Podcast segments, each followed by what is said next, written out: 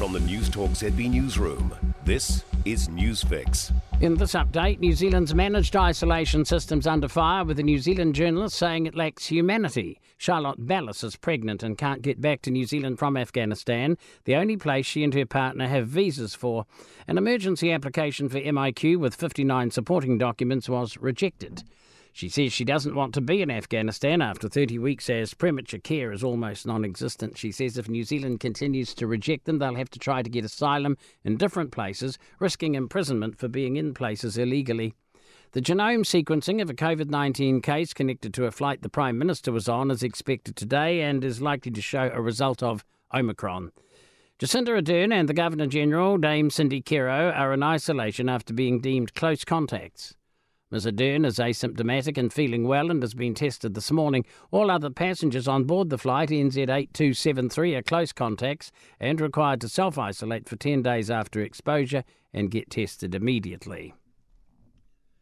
Australia has recorded almost 100 COVID 19 deaths for a second day in a row after a pandemic high 98 fatalities on Friday. Another 97 were announced yesterday, making it the deadliest day to date. More than 3,600 deaths from COVID 19 have been reported in Australia since the pandemic erupted, over a thousand of them this month and 500 in the past week.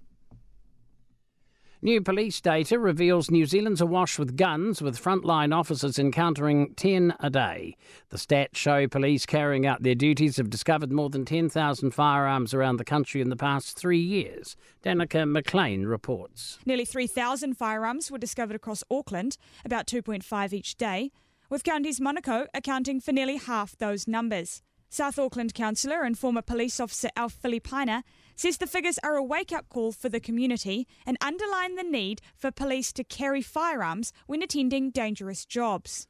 That's news.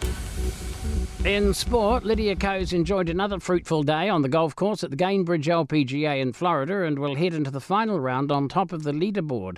The New Zealanders' even par round in gusty conditions sees her sit at 11 under for the tournament, enough for a two stroke lead. I just want to give myself opportunities, and when I keep doing that, hopefully one birdie will drop and kind of take that momentum. But I think I made a few good par saves on the back nine, which was even more important than making birdies.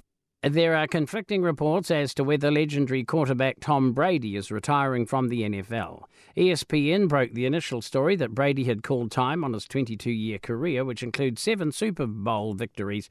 But fresh reports counter that, saying Brady has informed his team, the Tampa Bay Buccaneers, he hasn't made a decision on his future just yet. That's sport. I'm Bruce Russell. For more news, listen to Newstalk ZB live on iHeartRadio.